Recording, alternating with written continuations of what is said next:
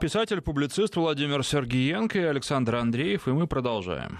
Мы продолжаем. Прежде чем окунемся снова в политическую атмосферу, в еврозону, в Совет Европы, в ПАСЕ, в АБСИ и во всю эту муть, по-другому я не могу сказать, я хочу воспользоваться возможностью поздравить э, Дмитрия Владимировича Пристанского, это российский государственный деятель, замминистра экономического развития Российской Федерации, руководитель Федерального агентства по управлению госимуществом, отличнейший семьянин, просто очень хороший человек. С его днем рождения. Уважаемый Дмитрий Владимирович, крепкого здоровья, сил и хорошего настроения, чтобы работалось в охотку. И назад в политику. Э, Александр, если взять за эталон какой-то, например, вот есть же эталон, один метр, одна секунда, 10, там, я не знаю, верст, аршин, вот что угодно. Вот взять за эталон какую-нибудь несуществующую величину, например, порядочность. И, и попробовать эту порядочность как единицу, как эталон приложить ко многим СМИ. Знаете, я действительно не могу си поставить претензию к старым китам, которые работали в информационном пространстве и смогли не испачкаться. Есть многие, кто ошибается. Я постоянный читатель Шпигеля, например. Э, но у них же тоже ошибки есть когда они опубликовали, что в Польше чуть ли начались там уличные бои, а там ничего не происходило. Извинились, убрали, ошибка, споткнулись. И никто не раздувал этого, кроме меня, потому что я их постоянный читатель, что вот в данном случае они фейканули. Я не могу им поставить претензию, что у них тенденциозно, что они не разбираются. Они, да, они не очень там такие друзья России, но они пробуют разобраться, они пробуют вникнуть в суть. Но есть такие СМИ, которые читаешь и понимаешь, что подбор персонала создавался именно для того, чтобы во всей подаче существовала желчь, недовольство, тенденциозность, все что угодно, все, что связано с негативом, направленным на Россию. Кому это нужно? Зачем это нужно? Это дело третье. Есть факт. Эти люди сейчас работают. Иногда это большие профессионалы, иногда просто профессионалы. И с ними очень тяжело справиться, потому что у них и взгляд другой на вещи, и умение подачи информации. Ты не, их в суд вот так просто не затянешь. Предвзятость невозможно осудить. Это очень болезненная тема. И в связи с вот последними нашими годами, вот после того, как Майдан произошел, все усилилось, все ухудшилось. И здесь есть э, жуть событий в том, что мы стали тоже меняться. Мы стали тоже ярлыки клеить. На меня клеит э, ярлык там кремлевский, московский, русский. Я им говорю, да это не ярлык, так оно и есть. Ребята, вы что думаете, что вы меня оскорбили? Нет, вы себя оскорбляете этим. Вы э, можете рассчитывать на какое-то определенное сочувствие с моей стороны, что вы не понимаете. Я являюсь фанатом диалога а вы глухие и зачастую слепые. Мне вас жаль. И здесь такое правило, как в грустной поговорке о том, что одноглазый, когда видит слепого, радуется. Так вот, очень многие СМИ, они ослепли и оглухли. У них определенная фильтрация происходит. И оно вот, Александр, самое печальное, самое-самое, оно не изменится в ближайшее будущее. Ничего не произойдет. Если они выдали 6 миллионов, они их смогут очень хорошо оприходовать. Я не считаю, что нужно устраивать гонку вооружений в информационном поле. Это неправильно будет. Я считаю, что Россия сильна в мягкой силе, есть чем и как это делать. Я считаю, что надо откровенно говорить при первой же возможности. Иногда надо даже ноты писать через МИД, что мы не слепые, мы не глухие. И здесь в России больше друзей, чем их видно. Они не знают, как себя проявить зачастую. А с политическими элитами в некоторых местах работать просто бесполезно. Вот что бы мы с вами ни делали в странах Балтии, э, не во всех, в тех, которые, например, э, немецкие танки у себя расположили. Так что, знаете, там чуть-чуть больше 100 километров и уже граница России. И стоят леопарды немецкие. Э, чтобы им пусто было в бензобаках или в дизельбаках, что у них там есть, чтобы они не могли проехать эти 130 километров. Э, ведь никто не сказал, нет, не надо. Наоборот, сказали, давайте сюда, давайте еще больше. И какую бы мягкую силу вы бы не применяли к этим политикам, бесполезно. Они останутся на своем месте. Мне даже о них говорить сейчас не хочется. Есть другие заботы и какие-то другие проблемы в Европе, которые стоит отсветить, которые как-то пропадают иногда в ну, повседневности. Ну, да, просто вот что касается новых медиа. С одной стороны, ведь э, социальные сети — это тоже источник информации, с другой стороны, они фильтруют информацию, которая через них проходит. И яркий, самый яркий, самый большой пример — это Facebook. Там тоже так просто всего не скажешь. Э, Facebook, смотрите, Facebook сделал так, что он в некоторых странах э, может уже даже шантажировать правительство тем, что он скажет, а мы уйдем отсюда. Здесь действительно мудро поступил Китай, который на свой рынок не пустил так просто Google, ну, такие монстры интернета, ну, Google, Facebook. Э, все с осторожностью. Почему? Вы хотите на наш рынок? Это не мы рады, что вы пришли к нам, это вы хотите.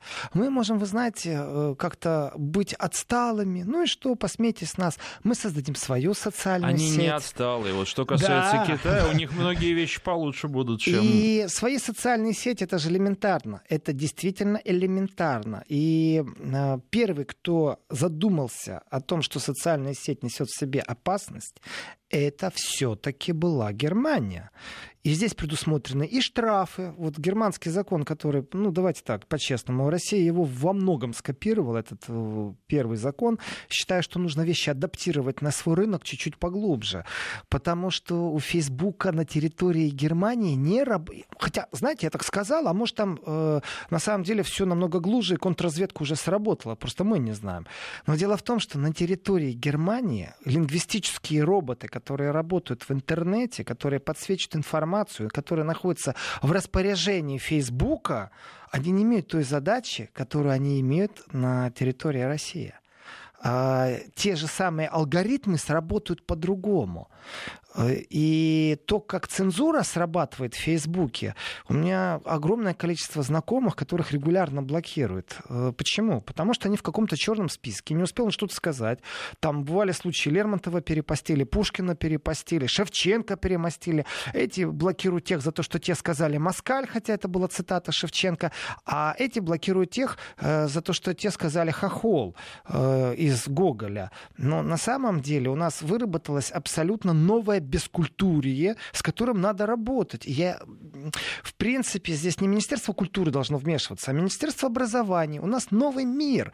Понимаете, если в автобусах мы не стесняемся по громкоговорителям говорить, уступите, пожалуйста, место беременным женщинам, людям старшего возраста. Вот вы не стесняемся этого говорить. И у нас есть какой-то эффект. Общество уступает. Встают, уступают, смотрят по сторонам. Почему? А в Европе, кстати, уступают? Нет, не уступают в Европе. У них никто не говорит, что нужно уступить. И уступают, знаете, русские и турки, кстати, в Германии уступают. Э, и воспитывают так, встань, уступи, ребенок должен встать. Или, например, ребенку уступить место. Ну, более слабому, скажем ну, так. Ну, маленькому им трудно в общественном транспорте стоять. А здесь так, я билет купил, не нравится, жди следующий троллейбус, я тебя не заставлял. Здесь ехать там или трамвай. Но дело не в этом. Но ведь обучают, не стесняются. Что такое хорошо и что такое плохо на примере сказок, литературы. Не стесняется Министерство образования. А у нас в интернете полный кавардак. У нас бескультурие. И у нас появилось новое творчество. Искусство доноса. Это претензия к огромному количеству тех, кто думает, что они на страже демократии, к огромному количеству либералов. Но либералы же могут точно так же поставить эту претензию к тем, кто патриоты или псевдопатриоты. Что, ребята, да вы занимаетесь доносами. А в принципе это не донос, оказывается. Это блюстители чистоты общения в интернете, в Фейсбуке. А там сидят какие-то админы, которые толком не понимают ни контекста, ничего. Видели, он сколько должен обработать в день этих постов, там, сообщений? Он увидел по диагонали слово москаль. Ему красным оно выпрыгнуло этому роботу. Э, обратили внимание, в черном списке дум, сработало, все, человек заблокирован на месяц. Хороший поэт. Его регулярно блокируют, живет на территории Украины, в Киеве. Его многие знают. Не хочу сейчас говорить, а то опять его заблокируют. Э, прекрасные стихи пишет. Известный поэт. Он на территории Украины в любом случае один из лучших. Блокируют регулярно. Почему? Кому-то не нравится, кто-то строчит доносы. Это одна сторона. Ну хорошо, с доносами у нас нет культуры стукачества, то есть культуры взаимодействия с органами власти, с органами суда. У нас иногда включается понятие, знаете, ну, наябничать плохо. Кстати, в Европе во многих странах ведь есть. Культура стукачества? Да. Ну это, я так называю культура стукачества. Это, в принципе, культура взаимодействия. Если у вас э, в подъезде пьяный бомж прямо под вашей дверью, вы можете очень так вступить с ним гонорово, знаете, в противостоянии попробовать его вытащить в единоборство, продемонстрировать, насколько вы сильнее, выше, я не знаю, там баллов набрать у любимой женщины за то, что вы такой крутой мужчина. Это неправильный подход. Потому что тот же самый бомж случайно может вам ответить. А если это не бомж или еще что-то? В Европе это называется не культура стукачества, а культура взаимоотношений с органами власти. Потому что правильно позвонить в полицию, полиция должна приехать и эту проблему разрулить. И в таком случае у вас нет прямого конфликта с соседом, потому что его собака гадит под окнами. Полиция приедет, оштрафуют, рублем научат на десятый раз. А если вы будете каждый раз замечания давать, то на вас злятся. Это разные подходы. Но вот я сейчас от культуры стукачества хочу прийти к культуре интернета. Это разные вещи то хамство, тот беспредел, те оскорбления, э, та мерзость, которая существует в интернете, это свалилось на нас вот неконтролируемо. Человек слаб. Я сейчас не защищаю тех, кто, видите ли, сейчас скажет, я слаб, поэтому это матом ругаюсь или унижаю, оскорбляю. Но есть же мрази и твари, которые действительно начинают бить по святому. Я выложил фотографию с матерью, он начинает, там лайков огромное количество, он начинает что-то писать оскорбительное мне. Моя мама тоже смотрит в Facebook иногда, когда друзья к ней заезжают, показывают. Это нечестно. Хочешь со мной повоевать? Вперед, давай, войдем в спарринг, приезжай на телевидение. Россия, кстати, предоставляет возможность разным точкам на телевидении, в отличие от Европы, выступать. И здесь я скажу так. Э, культуру в интернете точно так же нужно воспитывать, обучать, высказывать свое мнение. Вот, кстати, на Западе, в Германии, в этом отношении дискуссии очень сильны, где правильно начинать вот это воспитание, демократически правильное поведение, корректное. Это не псевдотолерантность, а осознание собственных границ, когда он понимает, что э, он мне сделал неприятно, он должен остановиться. И здесь э, когда Германия переложила на Facebook ответственность за оскорбление, за рекламу запрещенного контента, то ли это фашизм, то ли это терроризм, а, на самом деле это определенная хитрость, знаете, умыть руки и сказать, если вы этом не уберете, а, то мы как регуляторы наложим на вас штраф до такой-то суммы. Сумма сумасшедшая. То есть бить будут э, рублем, ну в смысле евро, это еврозона. И сам закон, он правильный ну, скорость должна быть после того, как кто-то обратил внимание, что там что-то есть не то. Но слишком мало, чтобы какие-то админы решали, блокировать или не блокировать. А если человек написал действительно мерзость и гадость, почему бы на то, что кто-то должен улучшить свой имидж, не наказать его э, хотя бы тем, что он время потеряет в суде? Понимаете, там во Франции есть понятие суд чести за 1 евро. Не явился, получишь штраф за то, что не явился. Тогда можно на тебя и другой штраф наложить. Заодно и пиар кто-то получит. Вещи все тонкие, социальные сети в данном случае. И возвращаемся к войне в информационном пространстве. У вас есть роботы, это программы, которые живут в интернете, живут годы, алгоритмы у них существуют, им дают слова, им дают фразы, они запоминают контент, то, что вы больше всего смотрите, где вы остановились на пару минут на каком видео, на музыкальном с классикой или все-таки где карикатуры, карикатуры политического смысла или все-таки эротические карикатуры. Все это накапливается. И когда Facebook говорит, ой, вы знаете, у нас украли тут 60 миллионов данных, то это не имя, фамилия. Это полностью ваши вкусы, это с кем вы общаетесь, а и у вас, знаете, такая получается диаграмма или кардиограмма, или еще как хотите, так и называйте. И вот я как профессионал, если мне это дать, меня научить, то я сразу вижу. Представьте себе, что у вас основ... вот э, как э, на планету смотреть, и коричневые, чем темнее, то это тем выше горы, а океан, чем э, более синей, то, значит, глубже воды. Вот точно так же смотрите и видите прозападный, пророссийский, друзья такие-то, умеренные, неумеренные, все это видно, это все есть, это не так просто. Но это уже давно сформировано и существует. И Запад из себя изображает невинную овечку. И при всем моем разочаровании в BBC я могу четко сказать, кроме разочарования существуют еще э, тенденции. И без заказчика, у меня нет доказательств, что существует заказчик, есть тенденции, есть развитие, есть фанаты идеи, это определенная секта. Вы не сможете сектанта просто так разубедить в его вере. Это тяжелый процесс. Когда-то на остановках в Германии висели плакаты 27 вроде признаков сектанства, и если вы не можете справиться, позвоните в Центр помощи э, против сектанства. Вот это секта тех, кто не любит Россию. С ними заранее общаться не надо, они сектанты. Но есть огромное количество прагматиков и друзей. Вот здесь вот нужно прикладывать усилия.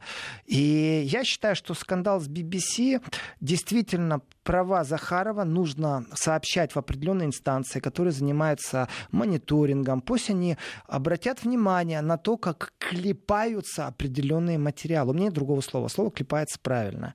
И да, может быть, о том, что это в ОБСЕ кто-то или в ПАСЕ рассмотрит, ну, кажется, что шансы мало. Нет, вы забываете. Есть кулуарное общение, есть лоббирование интересов, в том числе и Россия, и вы помогаете тем, кто защищает Россию. Каждый раз, когда они узнают дополнительно, получают информацию, что вот кто-то вот так вот склепал что-то против России. Вроде бы и не фейк, вроде только заказ на фейк. Да и вообще, знаете, мы так отмазались, оказывается, э, мы хотели помочь, а то, что крови надо, ну это же, знаете, нам поострее информацию, побыстрее, никакое это не доказательство. Не надо меня травить эфемизмами. Я вижу, как оно есть. И я знаю, что депутаты, общаясь, э, вот, кстати, по возвращению России э, в контексте ПАСЕ, избирательного голоса, чтобы влиять на избрание судей. Я знаю тех, кто лоббировали интересы России, они будут рады, если у них будет информационное поле. И когда им будут говорить, смотрите, вот русские сделали то-то и то-то, они ответят, вы знаете, э, да они вообще-то овечки безвинные по сравнению с вами. Только им тоже нужно информацию давать.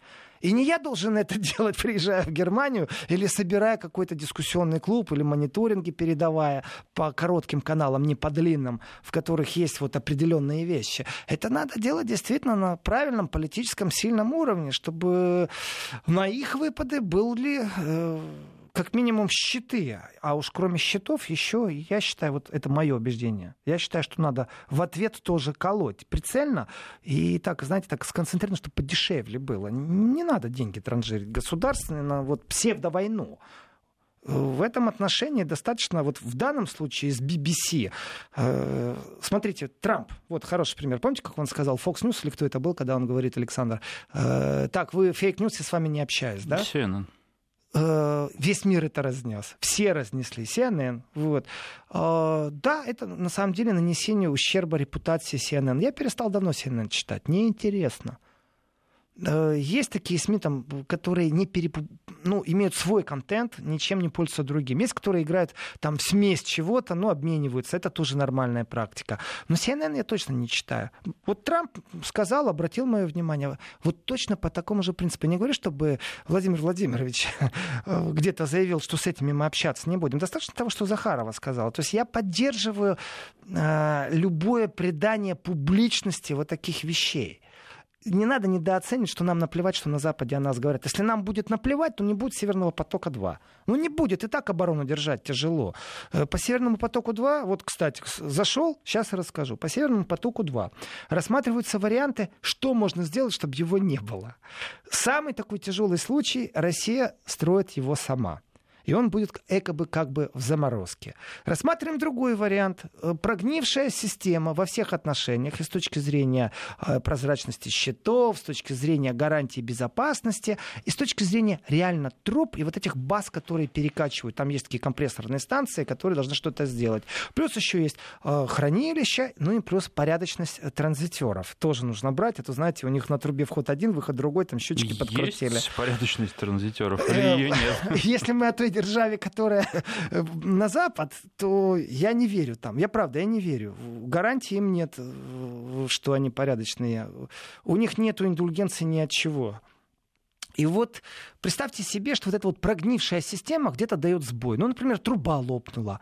А в Австрии зима, в Германии зима, запущено производство, там полиэтилен, химическое что-то. Нефть просто в бензин надо превратить. Я не знаю, там газ накачать в автобусы, чтобы ездили, отопить дома жилые. И вот сломалась система, вот эта вот прогнившая. И тогда все, ой, а что же мы не построили э, э, Северный поток-2? Так они что хотят? Мы давайте его построим, но в бумагах пропишем, что вы все-таки должны через Украину... Нет, неправильно говорю. Вы не должны ничего через Украину. Вы должны Украине оставлять минимум там, в год там, 2,5-3 миллиарда евро. Вот так вот, на содержание давать. Мы даем, и вы давайте. Вы обязаны. Это же хитрости определенные. И, и глупцов нет, все все понимают.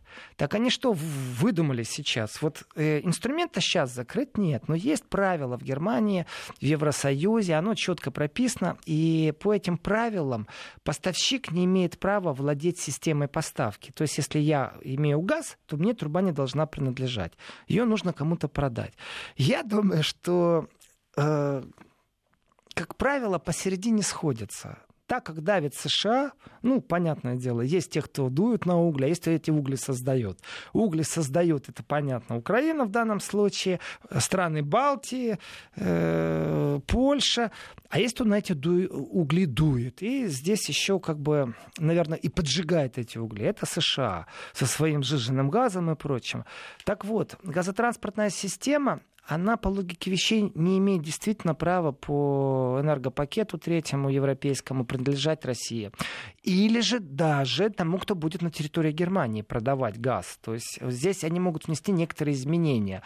Поэтому газ-то будут поставлять, но трубу попробуют отнять, чтобы за этот транзит по э, морю были какие-то гарантии, что хотя бы там лет через 10 можно выкупить акции. Ну а что, Это у нас логика. нет э, хороших компаний, которые не связаны с теми, кто производит топливо, и Александр, при этом... давайте честно посмотрим э, правде матушки в глаза и скажем, посмотрите, какие усла- условия были поставлены сейчас представителям российского бизнеса э, по поводу экономического форума в Давосе не принимать, мне смешно, если честно, не принимать участие э, в тех э, местах, где организаторами выступают США. В принципе, очень хитро устроители не Россию ограничили.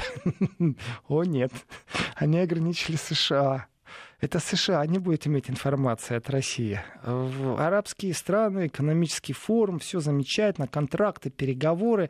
То есть э, разрешено представителям крупного российского бизнеса там присутствовать, э, но там, где нет США. И не дай бог вам оплатить кредиткой из США, или не дай бог через какое-то виртуальное облако через США, вам оплатить хотя бы чашечку кофе на нашем форуме. Ведь потом США введет санкции против нас. Это условия, которые они построили.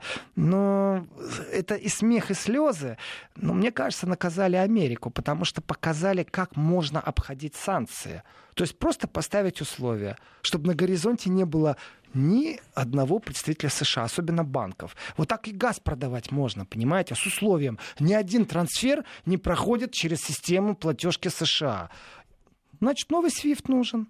Значит, еще что-то новое нужно, разницы нету. Значит, нужен совместный новый банк, который не будет иметь отношения ни к свистам, ни к американским структурам, и в котором будут лежать, как по мне, плюс еще юани. Тогда все получится. То есть они сейчас подсказали, американцы, благодаря вот своему поведению с Ираном, с Европой, они подсказали, э, как нужно их обходить. И вот сейчас в Давосе у нас прецедент, в принципе, шикарнейший приезжают представители крупного российского бизнеса, но на таких условиях. Меня радует.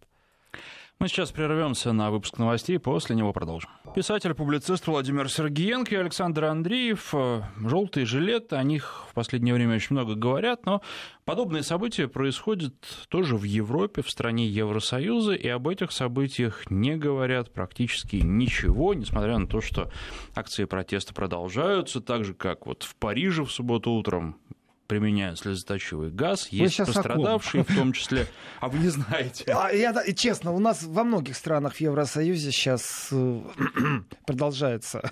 Я сейчас про Будапешт. А, о, у, хорошо. Я уж испугался. Про арабский закон. Ну, может быть, про Бельгию я подумал. Ну, мало ли, там тоже и задержанные, и столкновения с полицией. И в Австрии было. Э, там совсем по другому поводу. Понял, Венгрия. Я сейчас э, анекдот такой расскажу, карикатуру перескажу просто. Э, фотография, э, детский сад, воспитатель спереди, воспитатель позади группы, и все дети в желтых жилетках. Ну и, понятно, подпись «Отгадай где». Э, да, действительно, дети, когда идут в детском саду, вот есть правило, должен обязательно быть у первого ребенка и у того, кто замыкает ряд, флажок такой высокий, чтобы он был виден, потому что ребенок ниже капота машины, его можно просто не увидеть. Этот флажок, он просто обязательно, если идет группа. Это предписано правилами дорожного движения. И обязательно жилеты отражающие. В принципе, фотография может быть откуда угодно, но ирония понятна. Э, мол, они же дети. Э, вот теперь от анекдота к Венгрии. Здесь все просто. Ну, на что намекаете? Они тоже дети? Ну да, я не намекаю, я открыто сказал, они же тоже дети.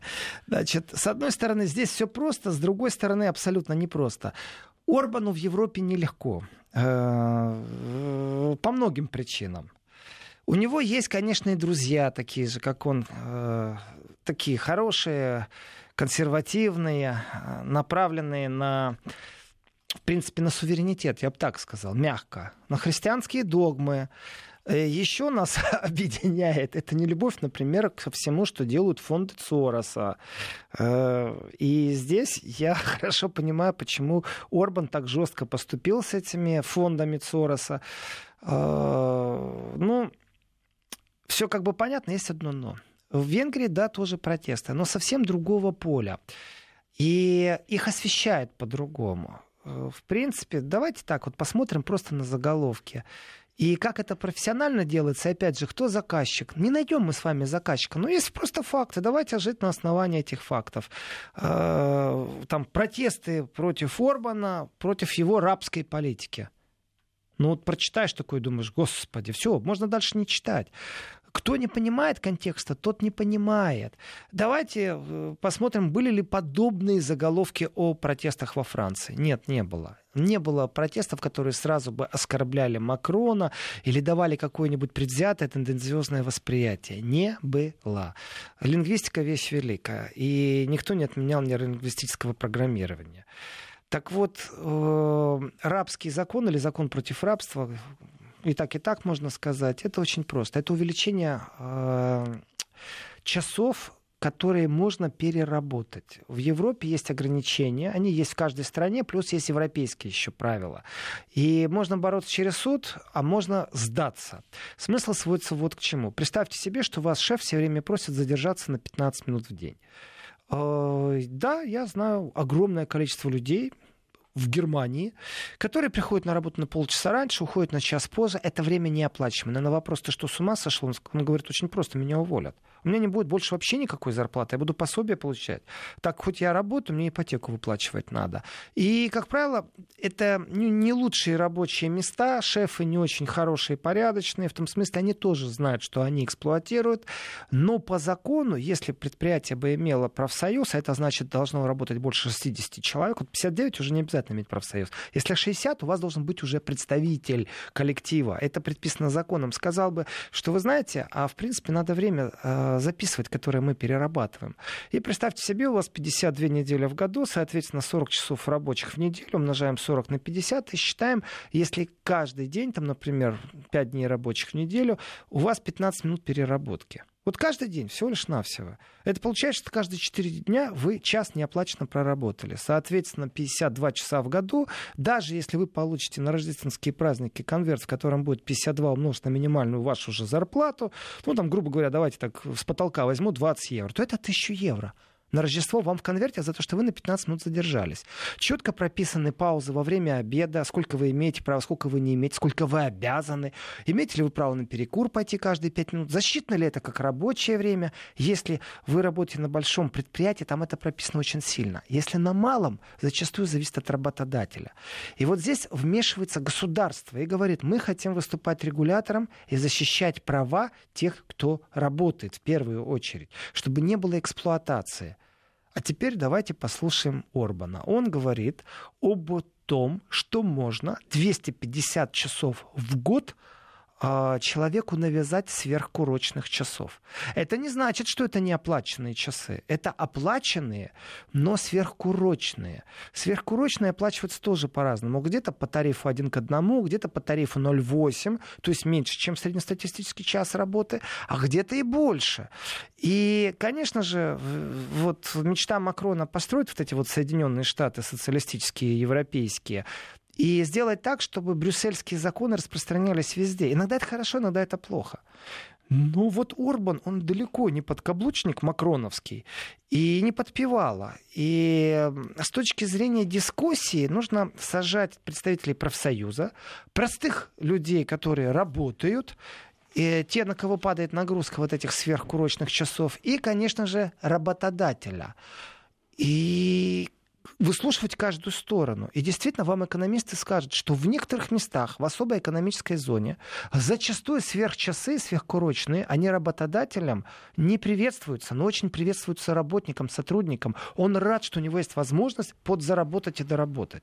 В другом вам месте, в таком государстве, как в Германии, скажут, вы знаете, да, фу, мы вообще тут только недавно разрешили, чтобы магазины после 18.00 работали, потому что иначе это эксплуатация. Ведь эта эксплуатация, это порождение холодной войны, когда противостояли идеям социализма.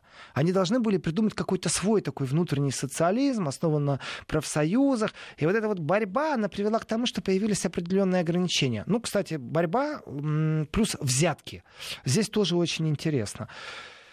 И взятки других партий, там, других концернов, которые отстаивали, это много раз говорил, повторяться не буду. Так вот, Орбан говорит о том, что 250 часов в год это законно.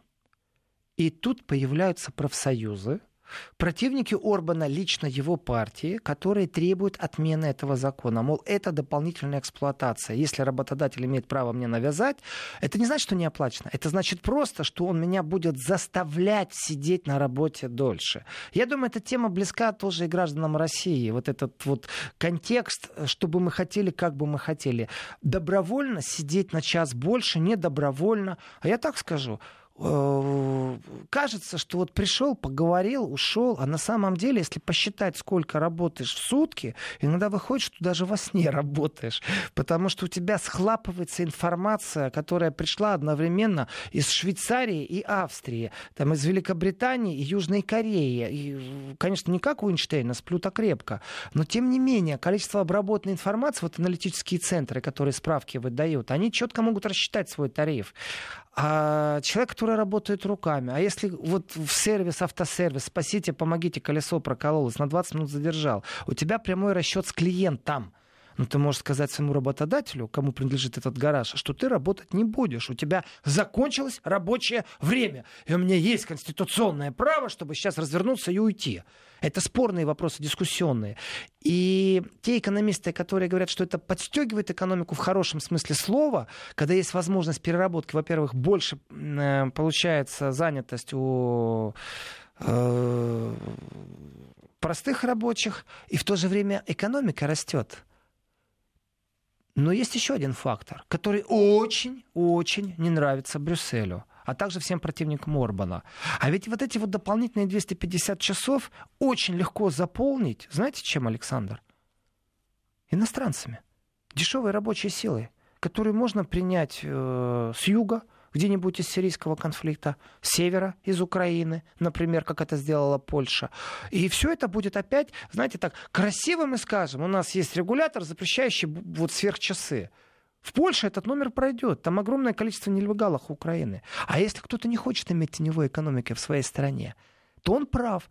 Я не являюсь специалистом по э, сверхурочным часам. Но я являюсь, э, скажем, человеком, который наблюдает с тревогой вот этих вот тенденциях. Не понравилось Брюсселю? И у них уже заголовки. У Орбана там протестуют против рабских законов. Поговорите с экономистами, дайте возможность высказаться экономистам, которые приведут за и против. И в разговоре про и контра кто-то для себя найдет золотую середину, кто-то просто выслушает, ему будет это неинтересно. Но вы же клеймите Орбана. Э, в принципе, э, протесты в Венгрии, они, опять же, такие эфемизмы, знаете, вот написано, одно и то же СМИ пишет, западное. Э, не буду называть, чтобы не рекламировать. Но я думаю, это многие так написали. Тысячи вышли протестующих на улице Парижа. И то же самое мы читаем. Тысячи протестующих вышли на улице Венгрии. Алло, вы не фейкуете, конечно, но уж прекрасно знаете, что такое работа со словом. В Париже вышли сотни тысяч, десятки тысяч. По всей Франции сотни, значит, там больше сотни. И не надо мне говорить, что тысяча. Конечно, вы правы, вы же не врете тысяча. А в Венгрии четыре тысячи. Разницу чувствуете? Они мне могут сказать, ну, страна маленькая. Я скажу, а мне это не интересует, маленькая или большая. Пишите четко. Ведь полиция четко э, уже написала в своем твиттере примерное количество протестующих. Две секунды, у вас журналисты, у вас редколлегия, сделайте, найдите информацию. Нет, невыгодно. Поэтому они и писать не будут. Совсем небольшой перерыв, буквально несколько секунд, после него продолжим. Вести ФМ. Ну и заключительная тема нашего сегодняшнего вечера остается 10 минут у нас на то, чтобы обсудить ее. Что у вас на душе, Александр? Спрашивайте. Я, я вижу, что вы мне хотите что-то спросить. Да, неспокойно же. Собственно, у вас же неспокойно. -то. Так, начинается. У меня-то на душе все в порядке. И... Ну, не тяните, так. Но... Настроение предновогоднее. Это там вот в Париже, да, беспорядки непонятно, закончатся или нет. Ну а так, хорошо. В Германии фашисты у вас, да? О, вы об этом. Да, да, да, да. Очень, э, так скажем, информация подается специфически, ну да, новый скандал. Те, кто понимает, о чем речь, есть такое сокращение латинскими буквами НСУ, национал-социалистische Unterkunft. Это огромнейший скандал. НСУ — это национал-социализм, понятно, да, то есть фашизм. Unterkunft — это подполье. НСУ это группа подпольная, которая убивала иностранцев на территории Германии. Э, там мутная, темная история. Кто прослушал эти передачи, хорошо. Кто не в курсе, найдите радио Вести ФМ, Еврозона. Я уже посвящал программу, не один раз говорил об НСУ, о национал-социалистическом подполье в Германии, которое убивало людей. И это происходило вот в наше сейчас время. А тут у нас апдейт произошел. У нас НСУ 2.0. Ситуация какова? А... Адвокат, женщина, турецкого происхождения, ну, может, не совсем турецкого, может, курдского, по имени, фамилии я не скажу. В любом случае, ну, не немецкого происхождения, знаете, не Екатерина, не Маргарита, а вот там такое типично классическое, э, что-то связано Османской империей, с Ближним Востоком, что-то оттуда, получила угрозу по факсу. Она являлась адвокатом и защищала не кого-то там, а адвокат вообще-то профессия это одна из профессий, которая э, протягивает руку всем э, которая не имеет права разбираться, прав ты или виноват. Это как врач, он должен оказать помощь. Адвокат эта профессия, с одной стороны, бывает очень тяжелая, потому что есть моральные предубеждения, но по закону человек имеет право на защиту. И как-то не печально, как-то кому-то нравится или не нравится, перед судом предстают разные личности с разными обвинениями. И террористы имеют право на адвоката. И вот один из адвокатов, который защищает, э, защищал э, игловцев, получает факс, в котором стоит угроза непосредственно, э, что э, слово «шлахт» по-немецки обозначает, когда убивают не человека, а животное. Как это правильно? Вот ну, наверное, у, у нас такого слова нет, но речь идет о бойне, скорее о всего. О бойне, да? да, что на бой... Забой скота. Да, что забой скота, что поведут на бойню ее двухлетнюю дочь. При этом имя, фамилия подается и, конечно же, еще и точный адрес. Э, адвокат пошла, соответственно, с заявлением в полицию. И вот так вот начались следственно-оперативные мероприятия. Стали ниточку разматывать. И оперативники нашли один из правильных путей э, в своей оперативной деятельности — это а как можно получить информацию, если она не является общественной? Вот вы не получите информацию, где я живу в Берлине.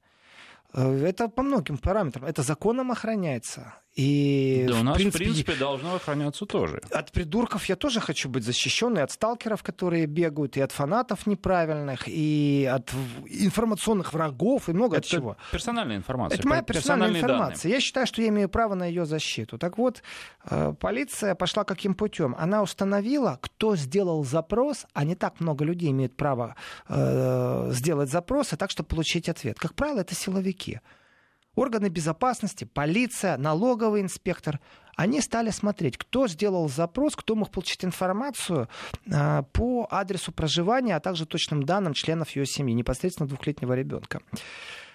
И выяснилось, что запрос вышел непосредственно из полицейского участка Франкфурта на Майне это началось. А дальше уже ниточка разматывалась, разматывалась, и нашли чат засекреченный, в котором полицейские между собой переписывались, и поверхностно нам не, не сообщают вот большие подробности, о чем, кто что разговаривал. Пять полицейских уволены, из них четыре мужчины, одна женщина. И вот в этом засекреченном чате они друг другу посылали там Гитлера, свастики, писали э, тексты, которые можно э, по уголовному кодексу классифицировать как травля, как национальная рознь, то есть это ответственность. Но так как это закрытый чат, то им предъявить нельзя ничего в закрытом чате. Но уже высказался по этому поводу министр внутренних дел Зейхофер, что органы власти не имеют права э, быть расистскими или дискриминирующе кому-то относиться. Плюс, конечно же, это нарушение сделать запрос и кому-то передать, кто использовал это как письмо с угрозами, начали разматывать, разматывать, разматывать, и получается – что очередной раз среди силовиков Германии существует заговор, и в угрозе э, ребенка э, пригнать на бойню э, с подписью вот НСУ 2.0, то есть апдейт вот этого подполья национал-социалистического, то есть фашистского подполья, это уже не первый раз, и э, по капельке по капельке получается картина. В Германии большая проблема. Среди силовиков существует заговор, и чем дальше и больше будет информации, тем они будут сильнее скрываться. Существует заговор людей, которые действительно исповедуют определенные ценности, чужды нашему современному обществу. Непосредственно это э, свастики, Гитлер, фашизм. Это чудовищно. И давайте так, адвокат это адвокат. Он действительно, это такая, один из видов профессии, которую нужно вбить в святую профессию. Кто бы что ни говорил. Есть люди, попадающие в беду, и нам кажется иногда, что это нас не коснется или неправильно защищать подонков. Только характеристика подонков это суд должен решить. Еще до этого решения человек или организация, или страна является ну, невиновным. Адвокат, в принципе, должен помочь разобраться, подонок или нет он защищает и стоит, в принципе, на поле вот, презумпции невиновности, о котором часто Европа забывает. У них вообще в праве давным-давно проблема с презумпцией невиновности. И это говорят э, именно те, кто занимается правом. Сама система иная стала. Э, наказания, защиты, поисков вины, доказательной базы. Оправдайся и сделай нам легче работу. И здесь, конечно, а, правильно делают власти, что начали разматывать аккуратно ниточку, к этому прибегли. То есть это, опять же, получается так. Вы попробуйте в полиции э, начать расследование. Это особисты, немецкие особисты.